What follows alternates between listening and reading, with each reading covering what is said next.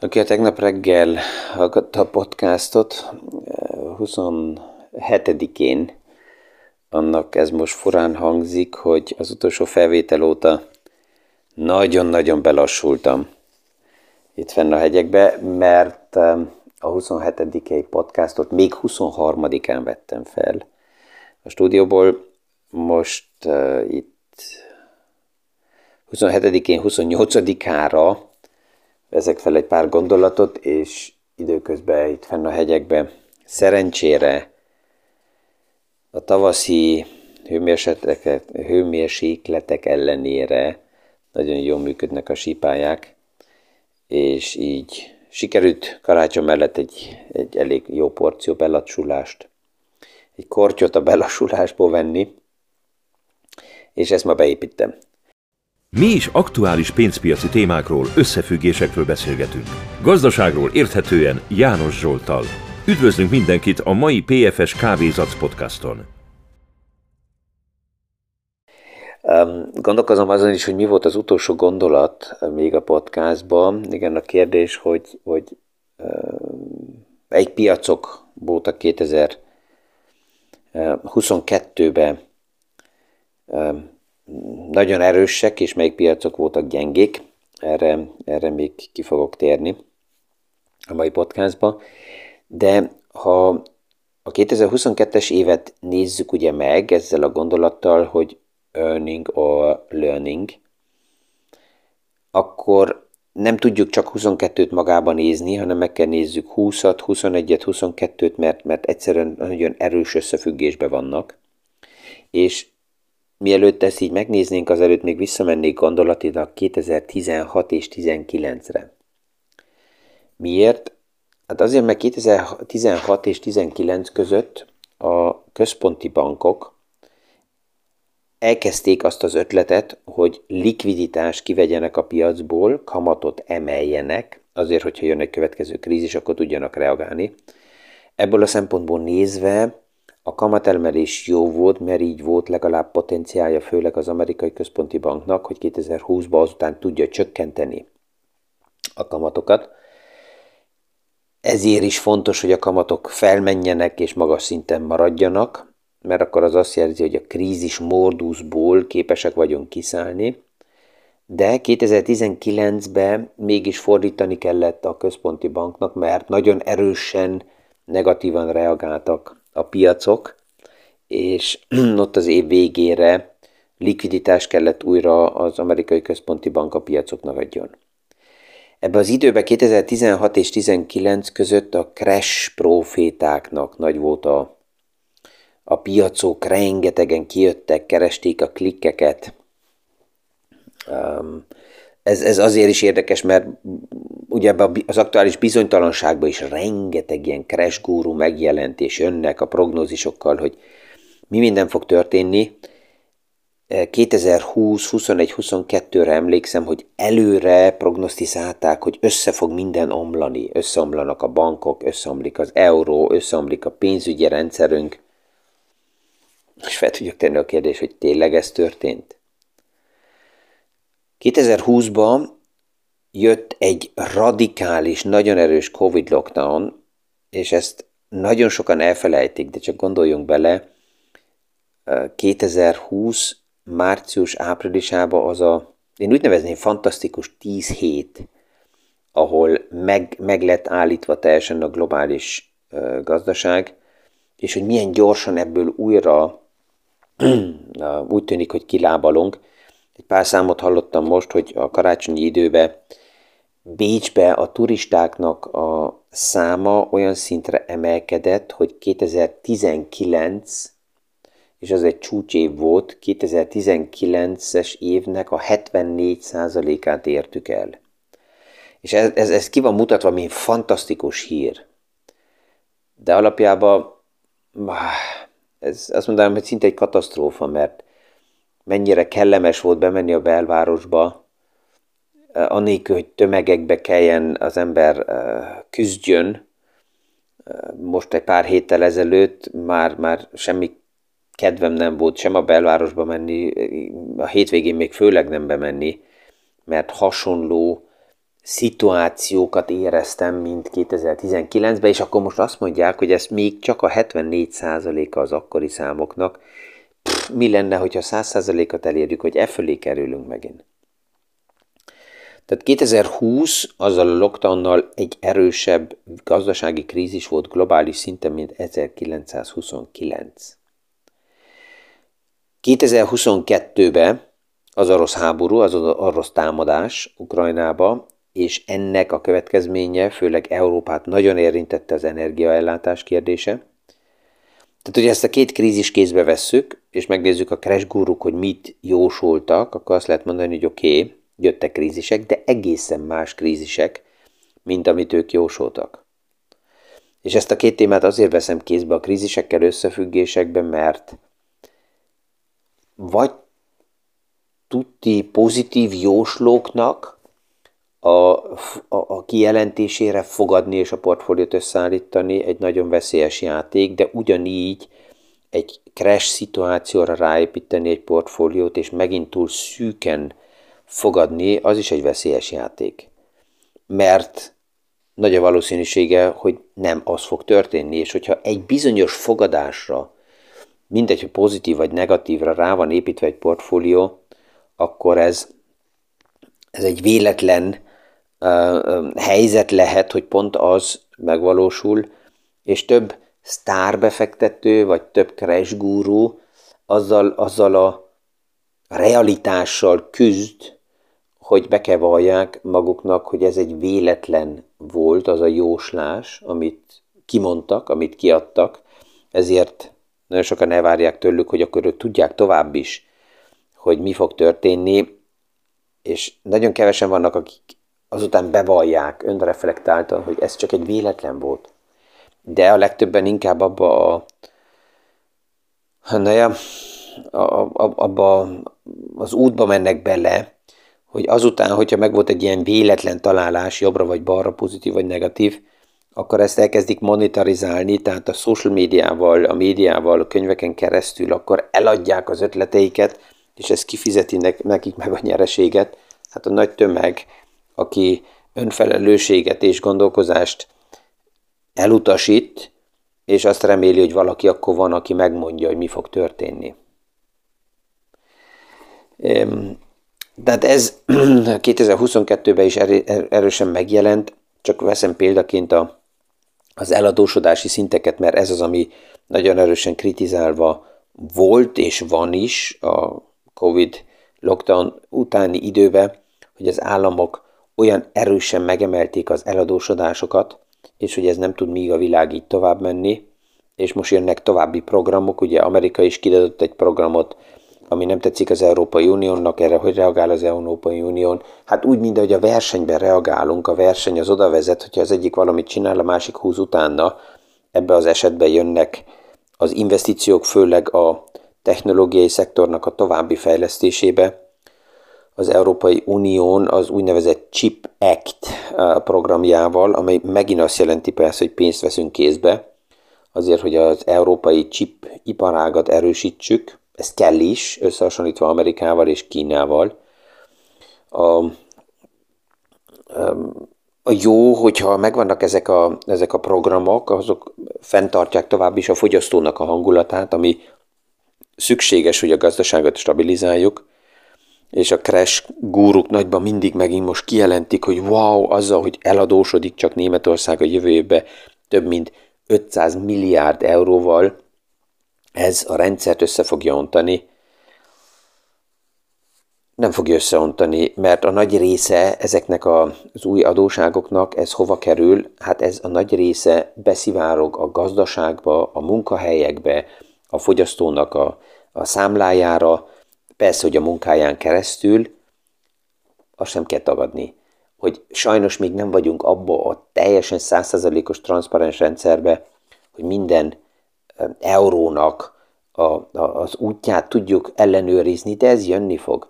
És ezért itt-ott elszivárog, beszivárog egy pár korrupt zsebekbe valamennyi pénz ebből a, ezekből a gazdasági szubvenciókból, de sokkal több a gazdaságba kerül. És csak azért, mert van egy pár korrupt agy, ezért az egész szükséges gazdasági lépést megállítani, vagy el sem indítani, az nem lenne helyes, véleményem szerint, hanem inkább azon kell dolgozni, hogy ezeket kideríteni, ha szükséges, akkor megfelelő jelentéseket tenni, és a transzparens rendszeren dolgozni, hogy ez előbb-utóbb megálljon, és hát szerencsére ma megvan azok a rendszerük, hogy akár 10-15-20 év után is bíróság elé tudunk állítani embereket, hogyha valaki korrupció problémával nem megfelelő zsebekbe tette a pénzt. Az is, hogy, hogy az adóságokat valamikor vissza kell fizetni, ez is egy ilyen emberi gondolkozás, egy ember élet gondolkozása, mert privát oldalról hozzá vagyunk ahhoz szokva, hogy ha van valakinek egy hitele, akkor ezt a hitelt vissza kell fizetni egy bizonyos idő alatt. Ez abból a szempontból, ha privát hiteleket veszünk kézbe, oké, az helyes, de ha megnézzük az államok eladósodását, akkor ez egészen másképp nézott ki, mert megvan a lehetőség egyik generációról a másikra tovább ö, ö, átadni az adóságokat, és ezért nem kell főtétlen visszafizetni egy generáció alatt a hiteleket. Hogyha ez egy országnak, egy vállalatnak, egy regiónak a gazdasági növekedésébe van investálva, akkor generációkon átnyúló hiteleknek megvan a létjogosultsága. De jönjünk újra vissza a 22-es évnek az elemzéséhez, hogy itt, itt mi is volt, és mi indult el 2020-ba. Az a krízis, amit ugye ott láttunk 2020-ban, azt úgy olyan formában senki nem ismerte, nem sejtette, nem várhatta. Most e, ez a legnehezebb ezt bevallani, mert vannak egy páran, akik azt mondják, ó, ezt lehetett látni, és akkor persze, hogy 2020 márciusában 100%-ba be kellett volna mindent fektetni. Én nem érzem úgy, hogy ezt látni lehetett, és 2020 március-áprilisában nem javasoltam senkinek, hogy 100%-ba befektessen. Még akkor is, hogyha azt látjuk, hogy ez a mélypont volt a gazdaságon, a gazdaság oldaláról miért, egy all-in 100%-ba befektetni azt jelenti, hogy a mozgó képességem teljesen megszűnt. Ha 100%-ba a likviditást leépítettem, minden be van fektetve, akkor nem tudok reagálni semmilyen irányba. Ezért ilyen all-in helyzet befektetés oldaláról nagyon ritkán érdemes és jó, hogy meglegyen, ugyanúgy, mint 100%-ba kiszállni a piacokból, ez helyes, hogyha az egész tőke 100% szükséges bármilyen, valamilyen projektekbe, akkor általában újra egy befektetés történik.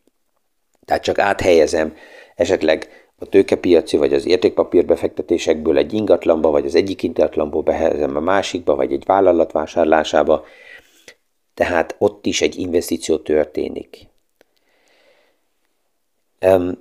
És főleg azoknak a befektetőknek ez lényeges, ezeket így szétszedni és elemezni, hogy mi is történt 22, 20, 21, 22-ben, akik ezekbe, ebbe a rövid időben jelentek meg a piacon, és sok fiatal van, aki az elmúlt három évben kezdett el foglalkozni a piaccal, azoknak az volt az érzésük, hogy ami történt 2020-ban vagy 21-ben, ez normális.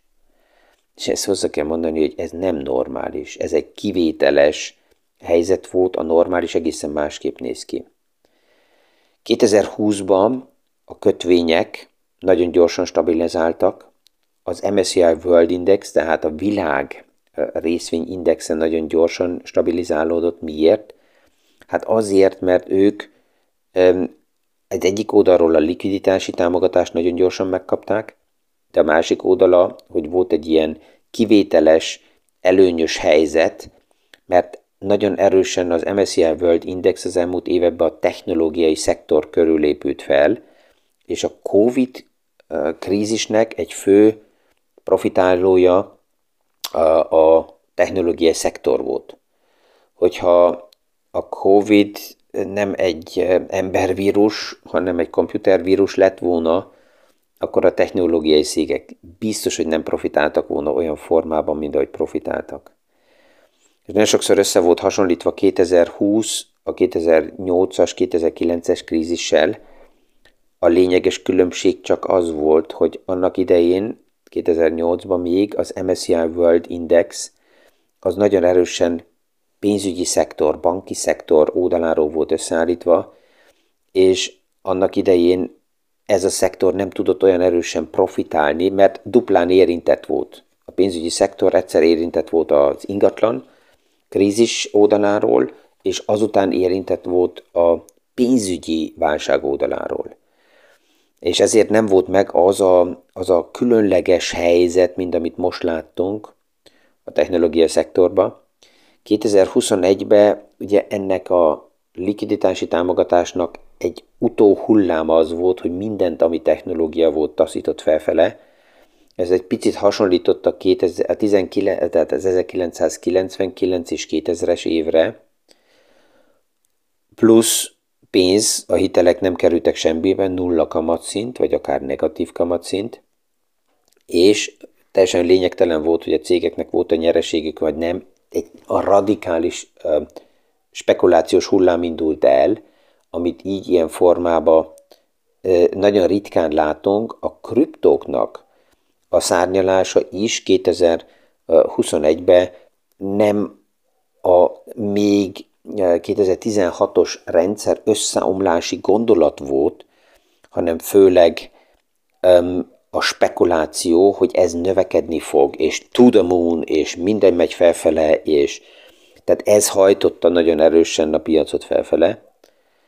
2022-ben azt lehet mondani, hogy kipukkadt ez a technológiai lufi, plusz az orosz támadás egy új helyzetet hozott, tehát, hogyha megnézzük a, a 2020-as évnek a, az előnyöseit, az a tech szektor volt. Világszerte hol a legerősebb a tech szektor? Hát Amerikában. Ezért az amerikai piac és a globális piac nagyon erősen, mint a COVID mellékhatásának az előnyösei ebből profitáltak.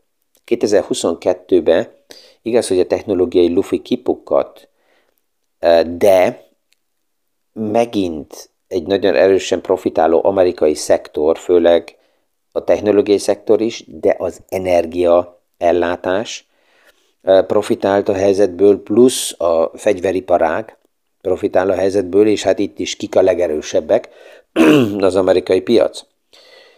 Akik azt mondják, hogy jó, megint Amerika, hát mindegy, hogy hogy forgatjuk, az amerikai gazdaság és a globális gazdaság nagyon erősen szinte minden szektort dominálnak, és ez a a learning Európának, ez a learning a világnak, hogy persze, hogyha alternatívákat akarok keresni, akkor alternatívákon kell is dolgozni, de egyelőre a legtöbb szektor, a legtöbb iparág, amelyik az életünknek egy fontos része, abban az amerikai vállalatok nagyon erősek. Az Európai Unión itt most 2022-ben újra fel kell találja magát, főleg az energiaellátás oldaláról, és 22-ben az, ami a legerősebben a portfóliókat érintette, az a kötvénypiacnak az az összeomlása, amit így ilyen formában valójában már rég nem láttunk. És ez most az, a következő napokban fog az éves kivonatokban benne lenni, akik kötvényportfóliókban vannak benne, azok most rá fognak jönni, hogyha hosszú futamütejű kötvények vannak a portfólióba, akkor ezek a portfóliók nagyon véresek lesznek. Hogyha rövid a futamideje a kötvényeknek, akkor nem lesz annyira erős a visszaesés, de akkor azoknak a portfólióknak persze nem is nagyon volt hozamuk az elmúlt években. Tehát azzal a, a kritikus helyzettel akkor biztos, hogy már régebb szembe kellett nézzen az a befektető, aki kötvényeket tartott, vagy tudatosan és a kockázatot kerültem, mert azt mondta, hogy oké, okay, hogyha hosszú futamidőt vásárolok be azért, hogy legyen nekem hozamom, akkor ennek az a kockázata, hogy ha fordulnak a kamatok, akkor nagyon le fog zuhanni az én portfólióm, vagy azért volt rövid kötvény benne, mert, mert kockázatmenedzsmentet kezelt, és nem akart erre a túl szűk fogadásra rámenni, hogy csak a hosszú futamidőkkel valahonnan még hozamokat elérjünk. Vangárnak van egy nagyon jó összeállítása, és ezt így át is vettem, ami pont ezt a kérdést felteszi, hogy, hogy mi volt az elmúlt évben a legjobb befektetési kategória. és ez úgy néz ki, mint egy ilyen színes szőnyeg, ahol kis kockák formájában körülbelül 15 különböző iparág van egymás mellé állítva, hogy melyik volt a legjobb egy évben. Hozzá kell mondani, hogy ha minden nagyon rossz, akkor is van egy legjobb, mert az, amelyik csak mínusz 5%-ot ért el a tavaly, az sokkal jobb, mint az, amelyik mínusz 30%-nál van. Hogyha ezt a színes szőnyeget így megnézzük, akkor ebből azt látjuk, hogy um, um, teljesen tisztán az elmúlt évtized egy tech évtized volt, egy amerikai évtized volt, ezért az MSCI World Indexbe is pillanatnyilag az amerikai piac nagyon erős, több mint 70%-kal, és ezt meg kell néznem, hogy a portfóliómban hogy van beleépítve, hogy van összeállítva, és ezeket a gondolatokat még tovább kell nézzük majd a következő napokban, mert látom, hogy ma is ebből a nyugalomból is kifutott az idő a kezemből, és, de ez jó is, mert akkor marad így hónapra vagy hónap utánra is további gondolat. Majd mindenkinek kívánok kellemes napot, és ja, viszonhallásra a hónap reggeli PFS Kávézac podcastig.